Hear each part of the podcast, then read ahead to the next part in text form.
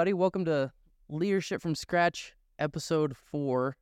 At this rate, I'll probably be 92 by the time that we publish episode number 21, but we're still going to get there.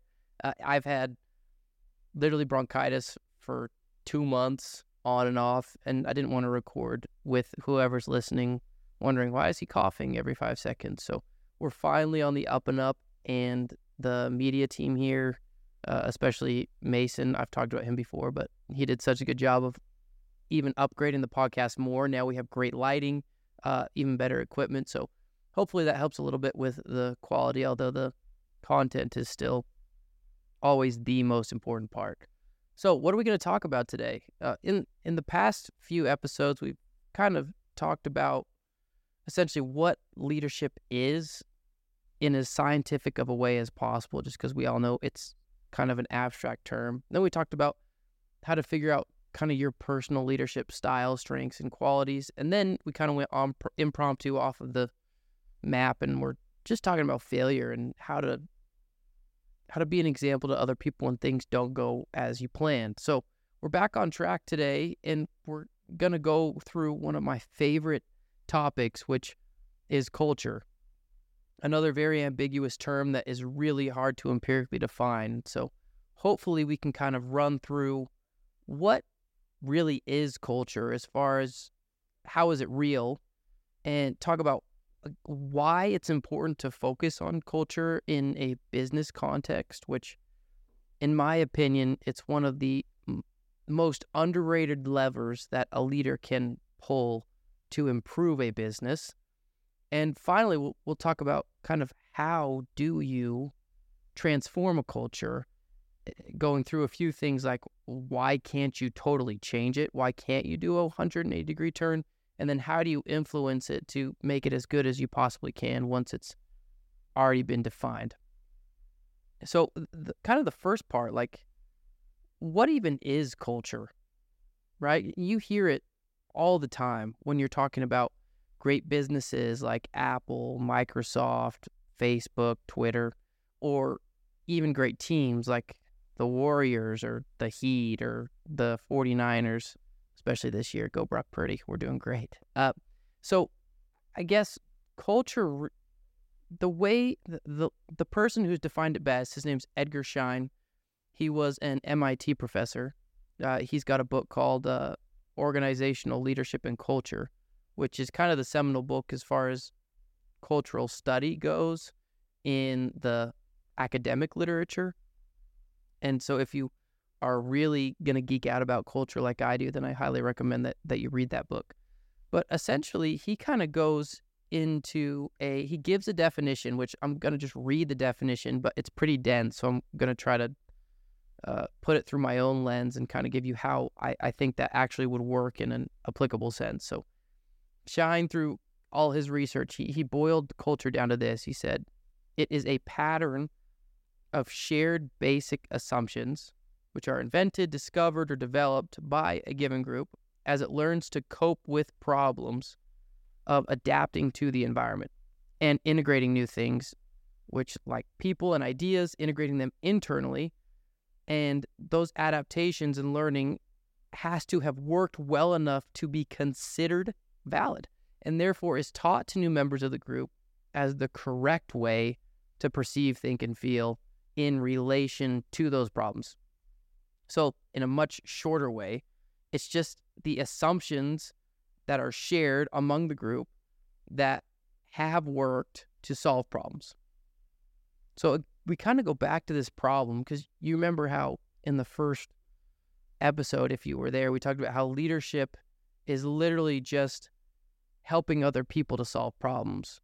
And so Schein actually he he talks about kind of this coin and there are two sides to the coin.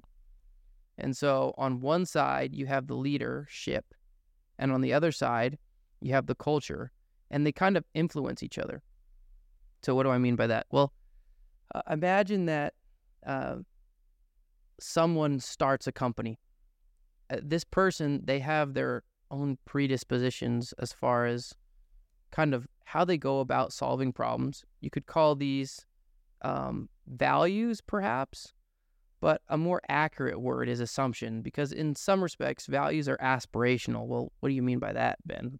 I mean, so values are things that you would aspire to act like because you can think of a value as like a pattern of behavior and we've talked about this before too to solve just a subset of of problems so like your values are if you let's say there was like a spin board of all the possible problems that uh, you could confront and if you only had to pick four ways to behave or patterns of behavior to kind of try to overcome those problems and and you were going to spin the and you didn't know what problem you were going to get the essentially the values would be the things that you think would solve problems best in life. So uh, two episodes ago we talked about like steve kerr and how he's a coach of the warriors and he picked four values that he wanted his team to embody right?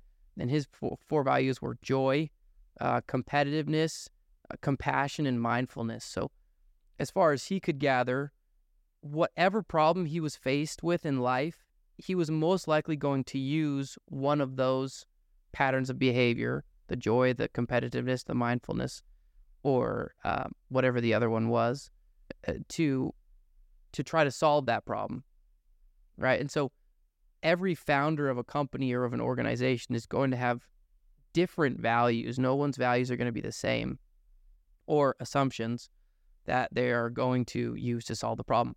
So, circling back to why is it aspirational? Well, people might say certain things that they value, but in practice, they may actually act a different way and they may solve problems in a way differently than they say they would. And so that's why we talk about assumptions instead of values because assumptions are what people do. They actually act out. Values are just kind of what people say. And obviously, actions speak louder than words, right? So when the leader is starting the company, and if the company is successful, obviously, whoever the founder is, their assumptions or the way they solve problems are, are going to work.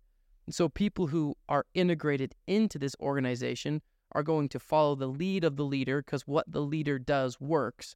And so therefore they will then use those same things or integrate those same assumptions and act that way. So like Steve Kerr, he is one of the most successful coaches of all time.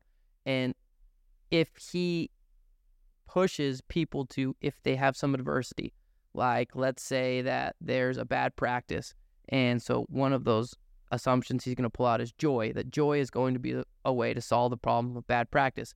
And so he cracks a joke and everybody laughs, uh, and then practice goes better after that. Everybody will have seen that joy solved the problem of the bad practice. And so next time there's a bad practice, even if Steve Kerr isn't there, someone else is going to crack a joke or say something funny or, you know, you see Steph Curry if, if you watch NBA at all, you, you see Steph Curry do stuff like this all the time. Like next time you're watching a Warriors game, if you ever do, if you aren't, please start watching them. Uh, even though this year has been a little bit worse than previous years. But just watch the way he warms up and see all the funny, crazy stuff he does. Steph Curry is one of the greatest players of all time easily top 10 in my opinion, but he did make the top 75 list. So officially he's top 75. But he's doing things like fake golfing and he's coming up behind people and messing with them and he's yelling and like shooting half court shots and all this stuff. And so that works perfectly within the culture that Steve Kerr established as the leader there, right? That joy.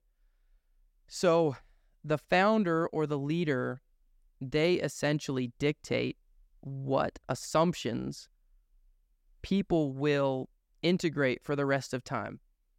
So culture in a sense is is almost like it's like a personality. And what I mean by that is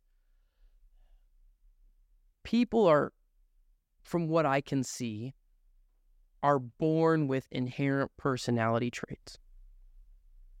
And a lot of times these personality traits aren't inherently good or bad. They just are. Some people are much more conscientious than others. Other people may be more uh, open or flexible or, you know, funny. Like everybody has these different things and these ways that they behave that make up how they're perceived. by other people.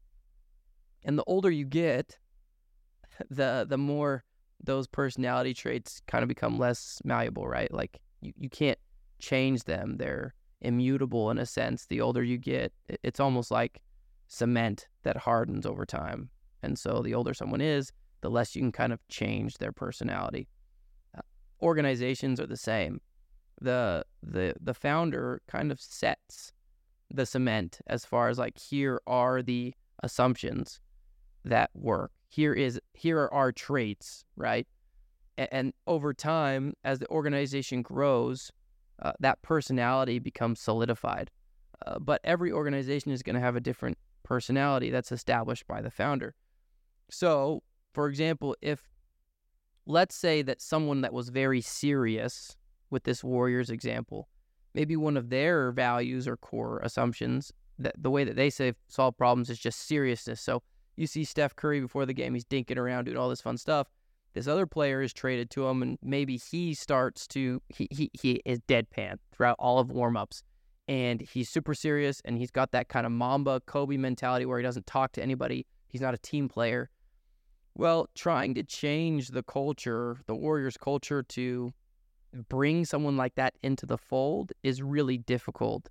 And it probably wouldn't be a good fit. It would create a lot of friction, a lot of bad energy, and the performance of the organization would probably uh, go down because of that. It would suffer. And so that's kind of the other side of this leadership culture coin is the leader determines the culture and then the culture then determines the future leaders that come in because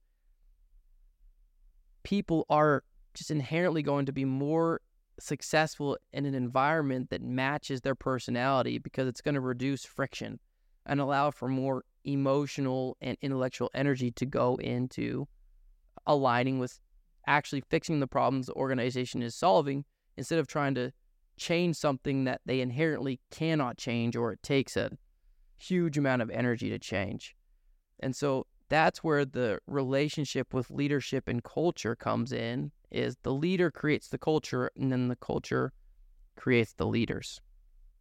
So so Schein goes into like the the different parts of culture and if any of you have taken any type of leadership courses whether in your undergrad or MBA you're going to be familiar with Schein's kind of his model of culture uh, which it kind of has three le- three three levels, right? And we've talked about two of them already. And so the first level of culture is the artifacts or the symbols. And so this is kind of what you see when you when you walk into the an organization or you're around a group in the organization.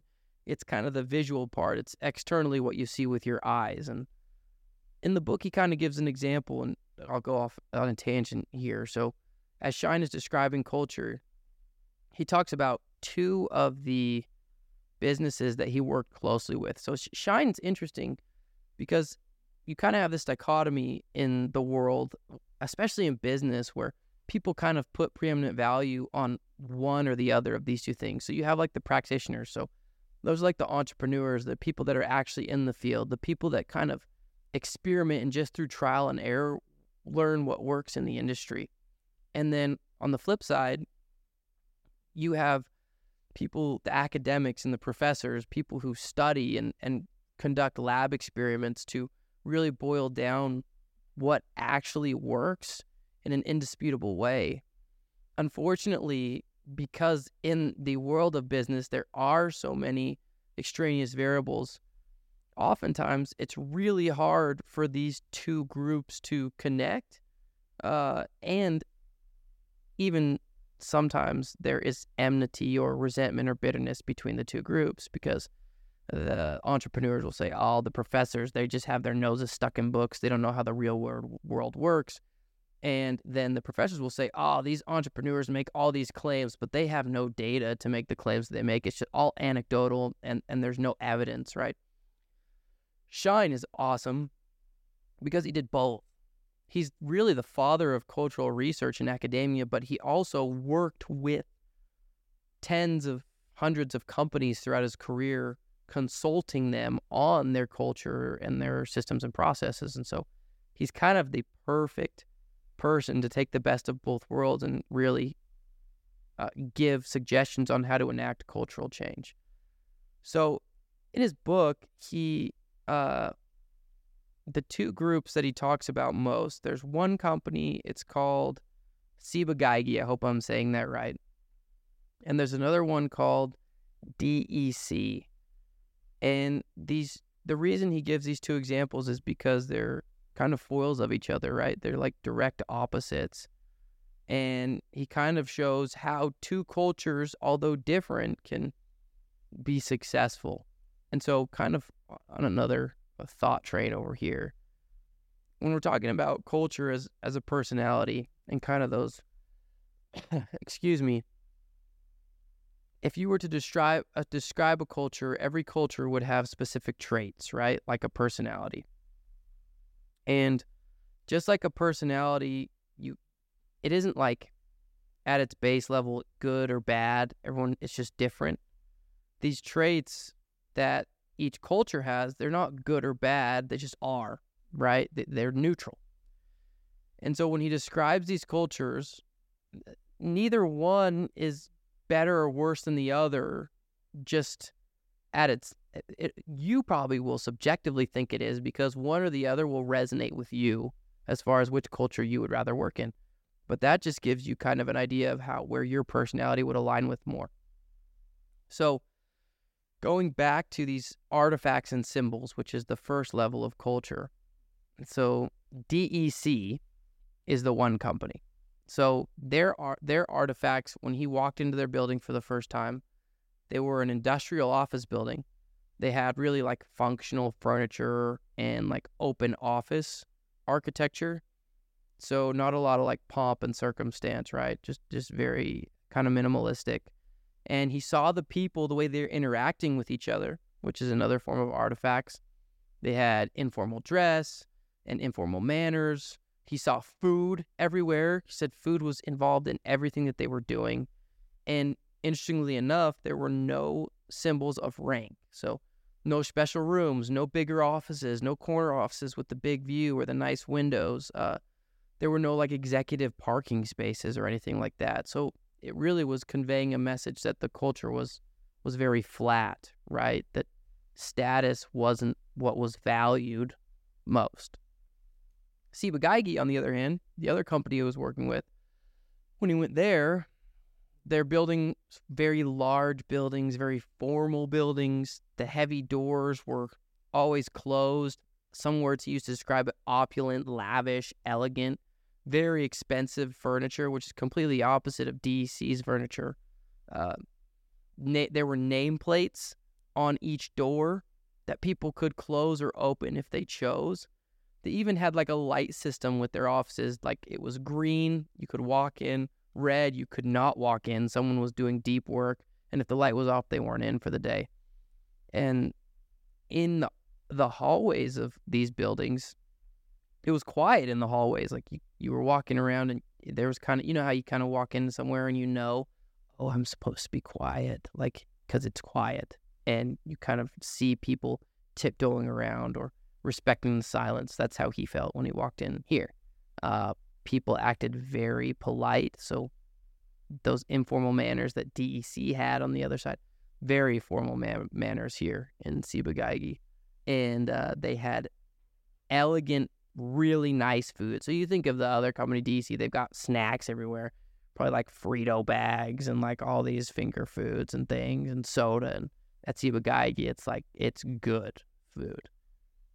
And so you can already tell, you can already start to get a sense if you try to imagine that, visualize that in your mind, kind of those pictures of walking into those two companies.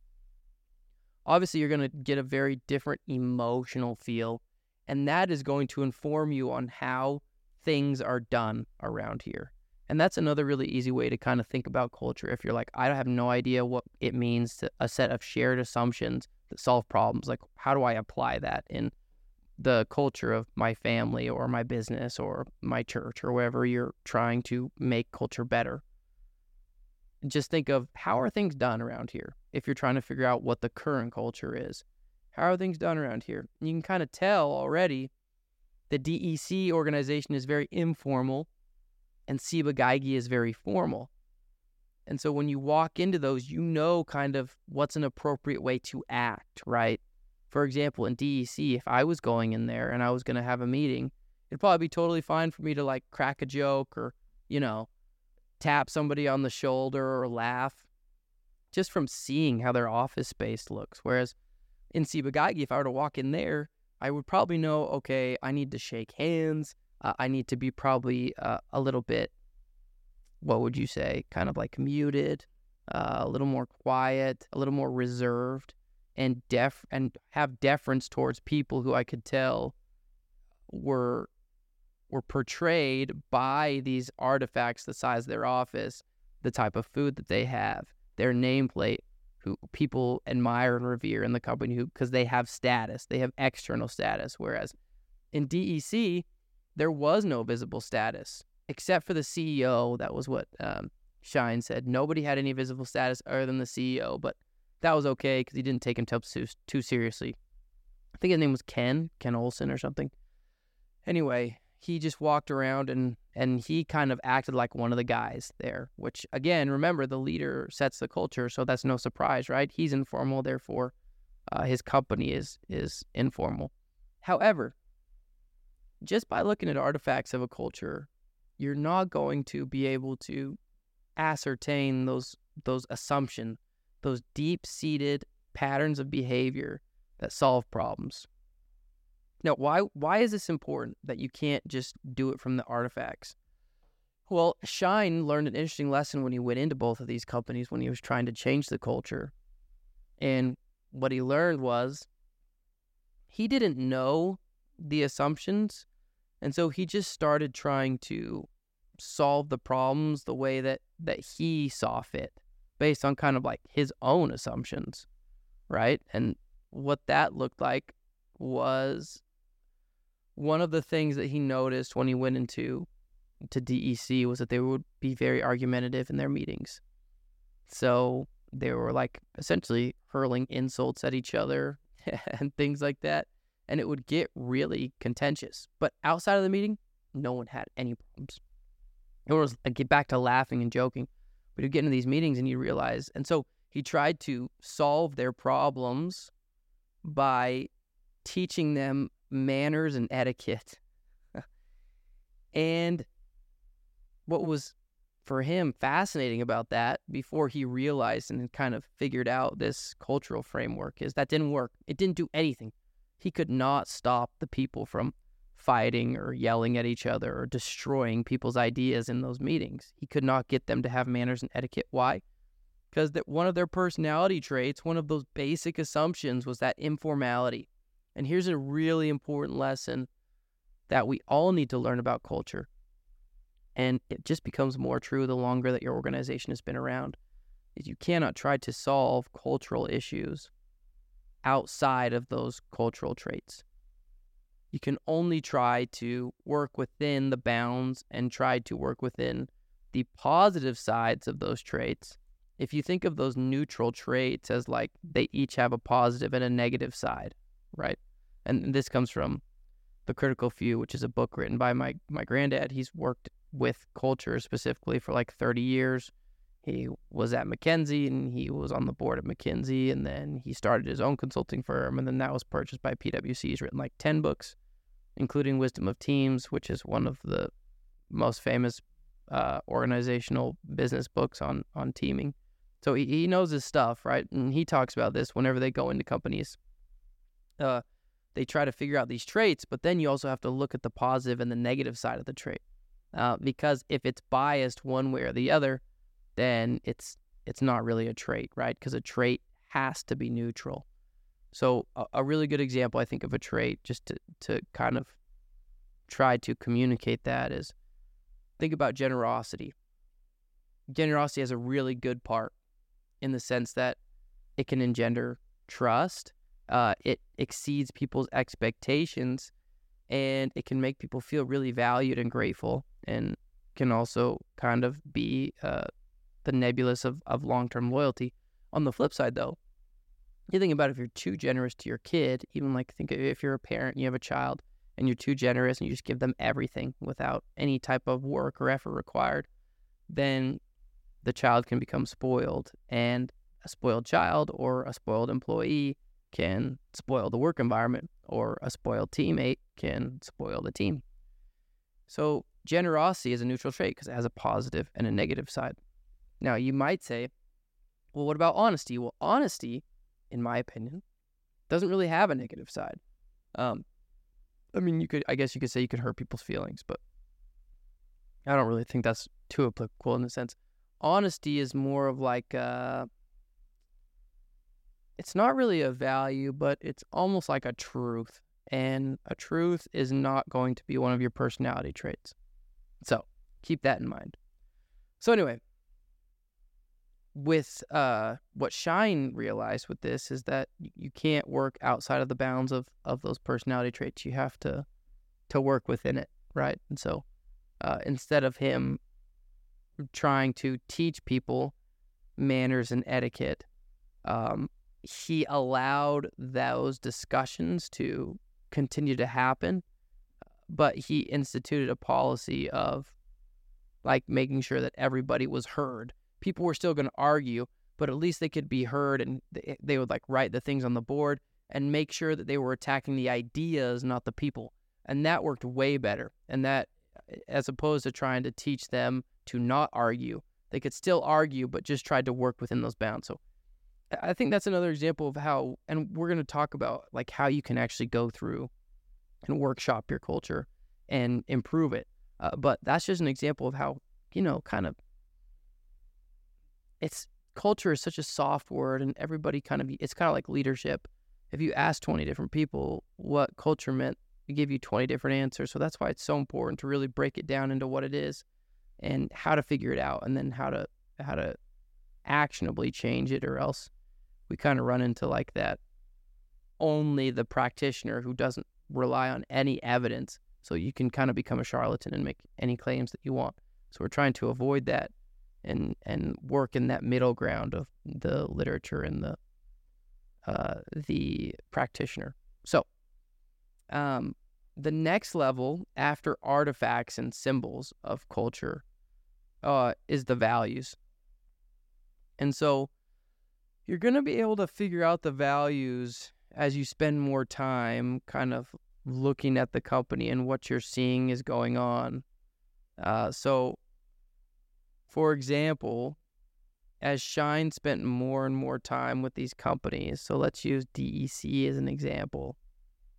Um, he saw that people were essentially complaining in meetings, but uh, they it was interesting because they would complain about the meetings, but then they would also complain about needing meetings, and they also you know, hierarchy, because you, you remember how the CEO was the only one who had visible status. So hierarchy was more about like the convenience than it was about the privilege. Like you needed hierarchy to get things done in some cases, but other than that, it, it had no use. And you, it, it wasn't about pe- treating people differently. It was just about getting things done. So with all of those things that I just mentioned and previously said, the values that he noticed were like people valued personal responsibility. So if you propose an idea, then you had to do it, or uh, they valued doing the right thing, um, which was like again to go along with them not valuing hierarchy. If someone technically above you disagreed with you, the CEO still thought that everybody should do it anyway. Like pretty much ask for forgiveness rather than per- permission. That was something he valued, and so that's uh, something that you you kind of saw more within the the depths of the culture. Uh, and and while those are values, those you know those are important because they are what people seem to think is important. But you even have to go a level, a level deeper there to figure out the actual assumptions, which remember is how people act. So the artifacts are what you see.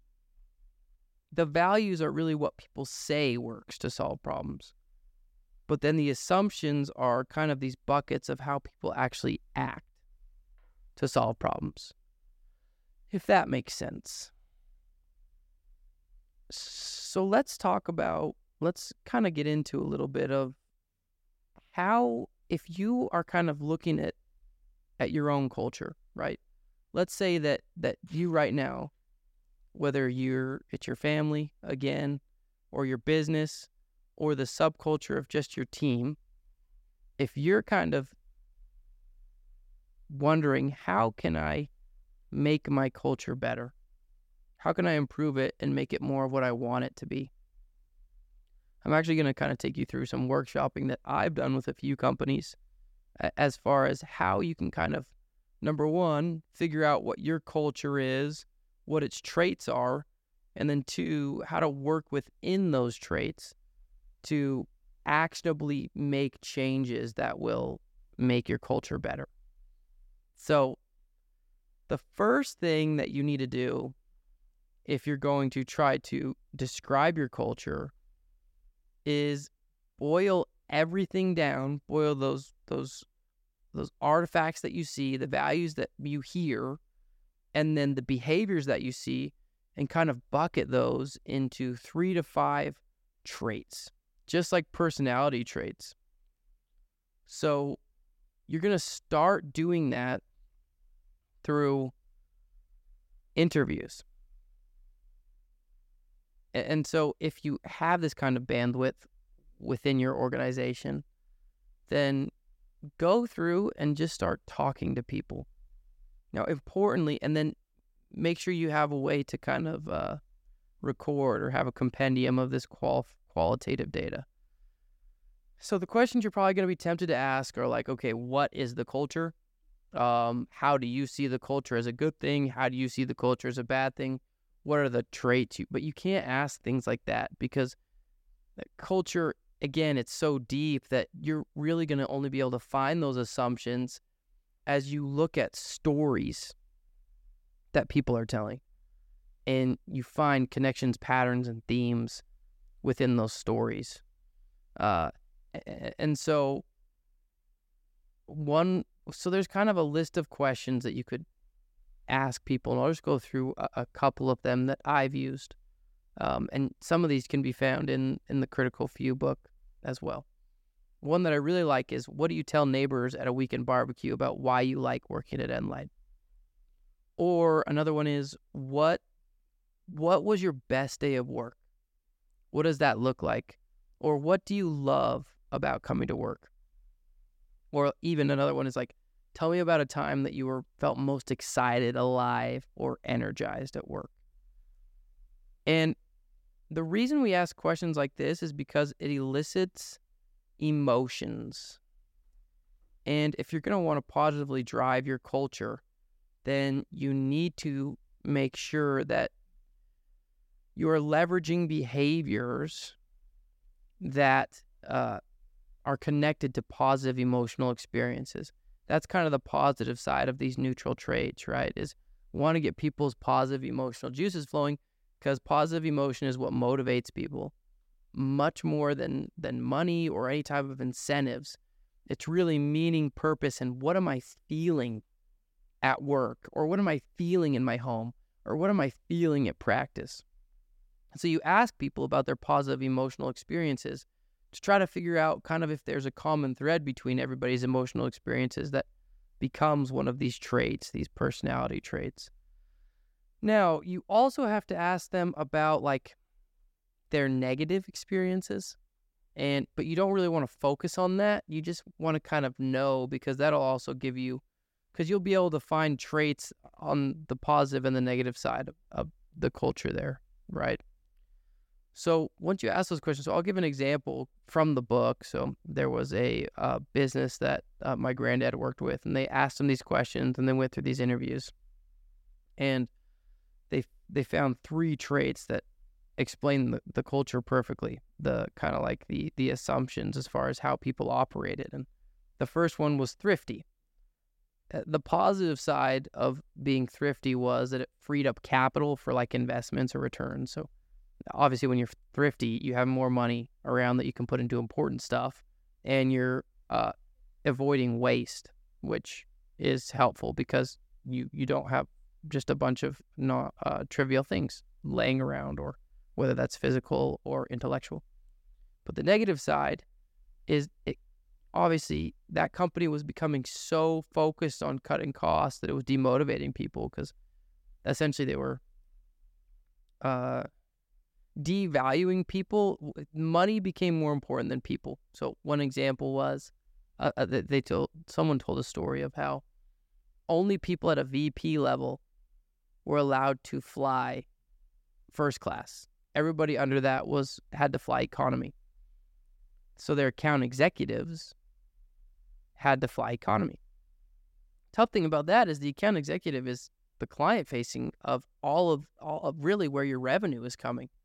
And part of the business model with this company was really the amount of revenue generated was directly tied to how personal of a relationship these account executives had with those accounts. And so account executives who flew more generated more money for the business. Now, unfortunately, because of the thriftiness of the company, uh, the account executives were de incentivized to fly because they were flying in economy class and that was very uncomfortable for them.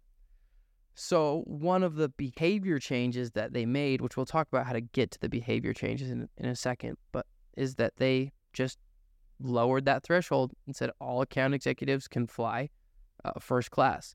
And that increased the revenue by some X amount of percent. That uh, uh, ended up being millions, millions of dollars in profit for the company that year.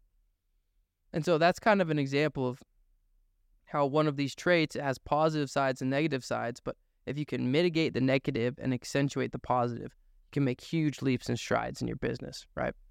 So, uh, another trait that they had was like consensus driven. So, for example, in this company on the positive side, it encouraged joint ownership of decisions and commitments, right? So everybody like had skin in the game. Uh, it it allowed for transparency and trust, and the decisions could be vetted, like um, and informed because everybody had a part in the decision.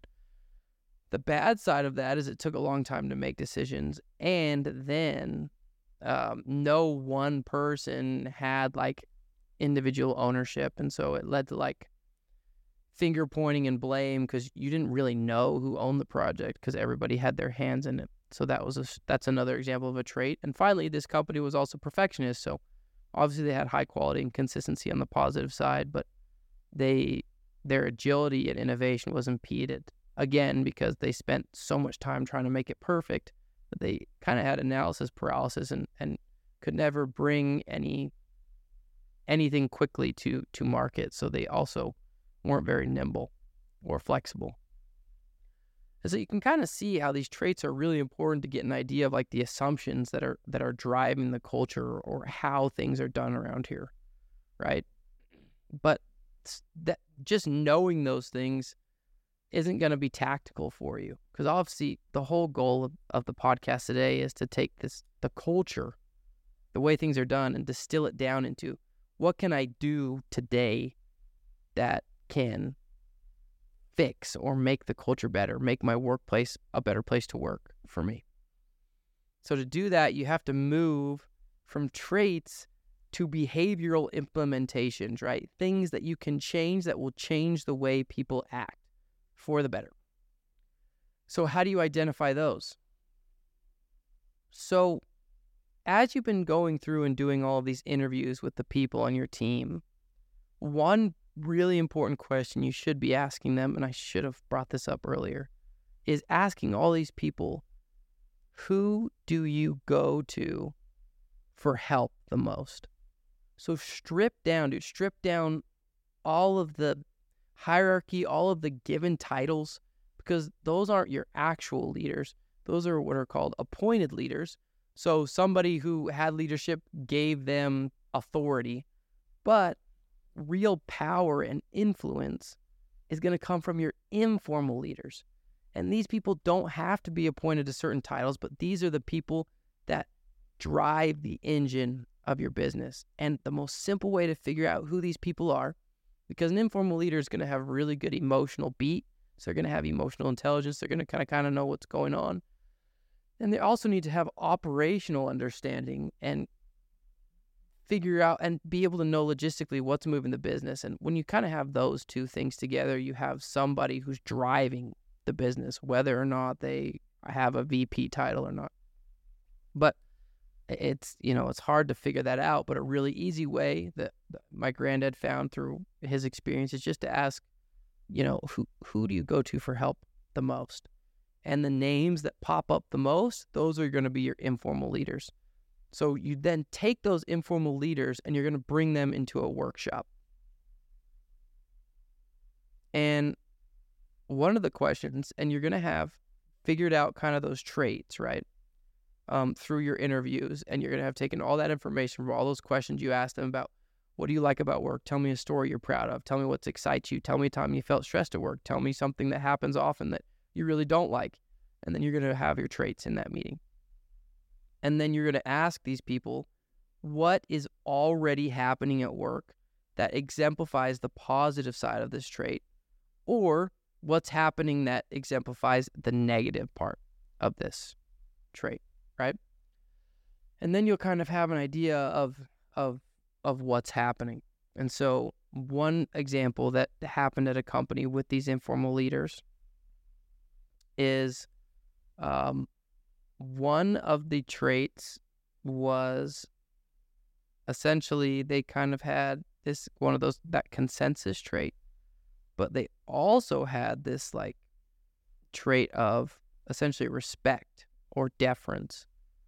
And so one of the positive things about those consensus traits was that everybody um, was involved in the decision. And so you could get really good ideas if everybody was involved in the decision but the the the negative side of the respect part was people were scared to speak up if they disagreed with an idea. And so you weren't getting honest opinions or answers. So what what would happen is you would have all these decisions that were made by consensus, uh, but then the best decisions weren't being made, and a lot of people felt a lot of negative emotion because they felt like they couldn't speak up even though the decision was a consensus decision. So you can imagine, like, put yourself in that situation. Like, those are complete, that creates so much friction within the business. And no wonder their culture was struggling and people felt sad at work. So, what these informal leaders in this behavioral workshop came up with once they talked about what already was happening. So, they went through and they're like, okay, yeah, everybody's involved in these meetings, which is awesome. But then they figured out, okay, people don't speak up. And so then they came up with the behavioral implementation, right? The thing that they were going to do to accentuate this positive part, which everybody's involved in the decision. We want people to, we want to do that even more and to mitigate the bad part, which is, but we want people to feel like they can speak up as much as possible. We want to minimize people not speaking up. And they came up with this crazy thing. And it's something that stuck. And that's a really important thing when you're coming up with these behavioral implementations to change the culture is you need to find something that sticks. And usually that can kind of happen with like a symbolic act or something that symbolizes a behavioral change, which for them was in these meetings, they gave people, it was either a paddle or a flag, I can't remember, but something colored that they held up. And before they made a decision, they had everybody green means I agree, yellow means I'm unsure, and red meant that I do not agree. And everybody held those up before a final decision and go ahead was made. And if people had a yellow or a red, then they then had to speak up and talk about what they were actually thinking. And so it was just an easy way to make it be a safer environment because usually you wouldn't be the only one that had a red or a yellow. Like, and and it, then you could kind of jointly go in, talk about the problems until everybody came to a consensus on what was correct and, and that really helped help the culture, right? So so recap, you ask what behaviors are happening on a day-to-day basis that are already demonstrating the positive and the negative. And then you figure out something that you can do that you can implement like these paddle things. How what can we implement that goes with the grain of how our people behave and what they feel good about doing rather than working against it? So, this whole process of like asking these questions where people talk about stories, distilling that into traits, taking your emotional uh, and informal leaders and workshopping it until you find three to five behaviors or symbolic acts that you will implement that will help your culture. That's going to take a while and it's going to take a few iterations. It's not just going to be a one and done thing. So, an example of that is um, we just did this uh, with a company with a sales team.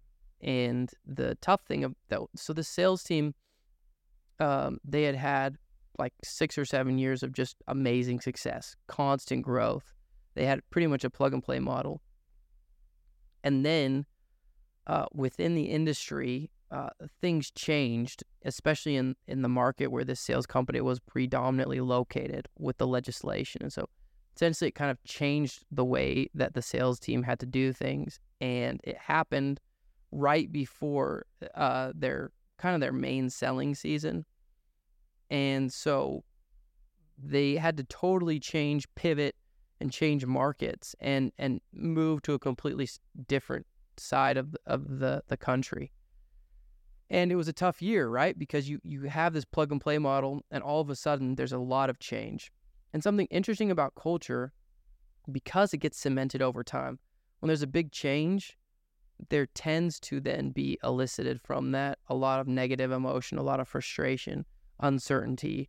Uh, there can be kind of back talking. There can be resentment, bitterness, um, and, and and that negative emotion is going to be almost more detrimental than anything else to a business. Because so my granddad always draws this thing. It's uh, he draws it on napkins all the time. It's essentially like the three pillars of business, right? So first you have your strategy, and then you have your operations, and then you have your culture. And so the, your your strategy is essentially like your path. It's kind of where you want to go. It's how you differentiate yourself. It's how are you going to win, right? It's like your plan. So think of it as like a map.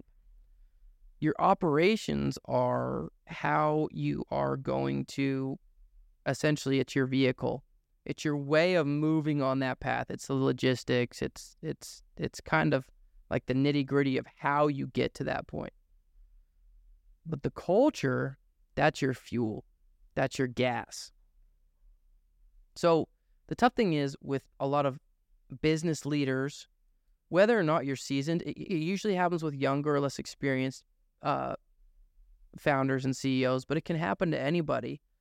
Is when you have change that creates this negative emotion you're either going to focus on your strategy or your operations, right? So your strategy, you're like, okay, we're going to change our our product offering, we're going to change our market, uh, we are going to change anything that relates to how you're going to win. But most often it happens in the form of your offering.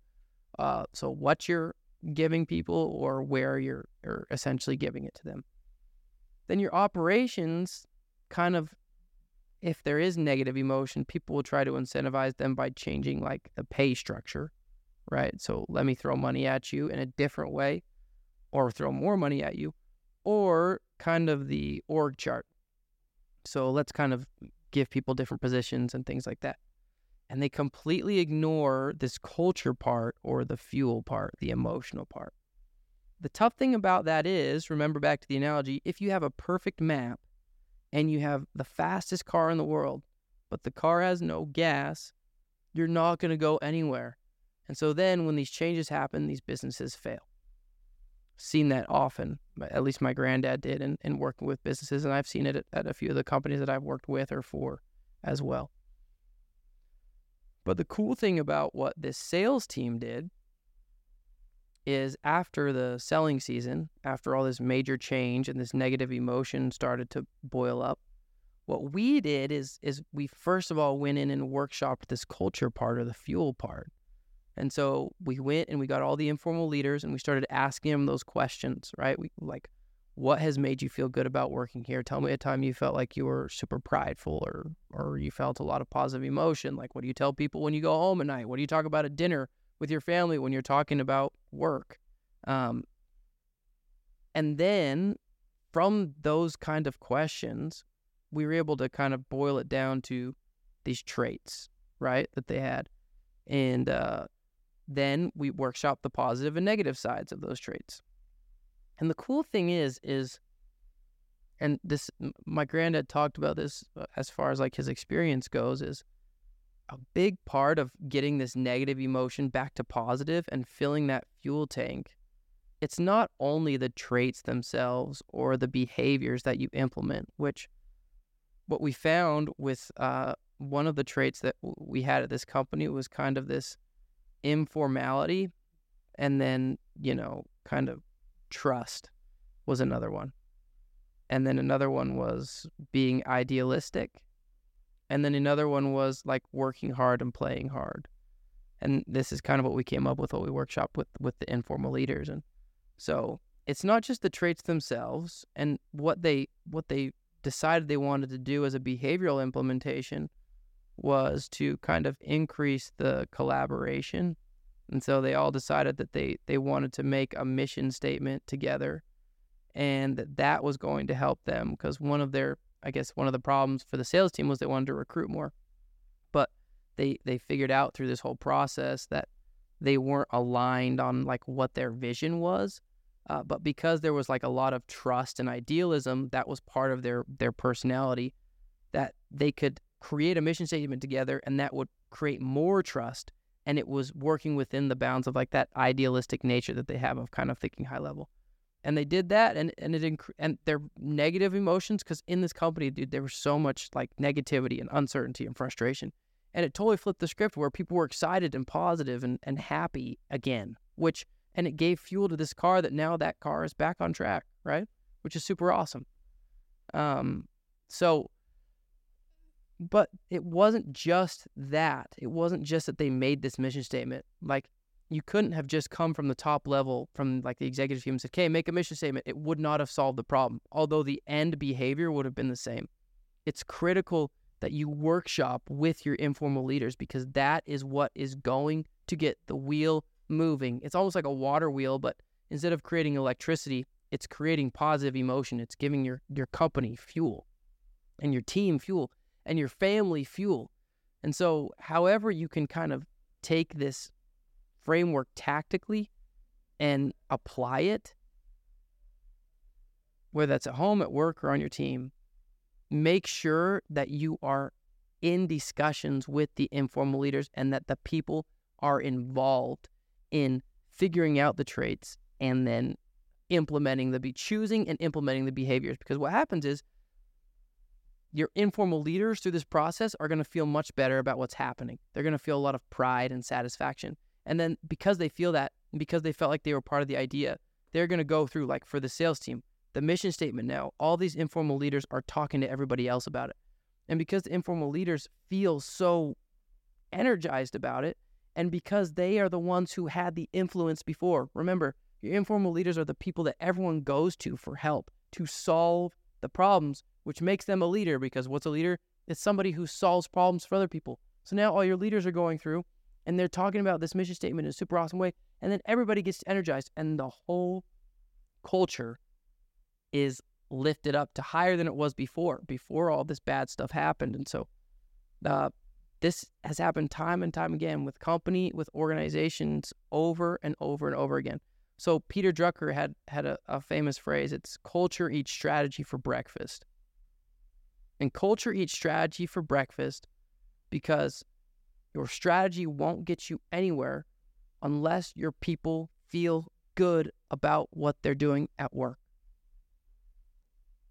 And as leaders, that is our primary responsibility is to take care of the people that are working for us. So Simon Sinek has an awesome quote. It's like,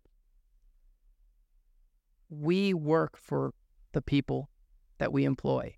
The they don't work for us. And this is kind of a great way that you can actually implement it to, to how you can do it is is you can let the people be involved in coming up with what makes the culture better and solving the problems.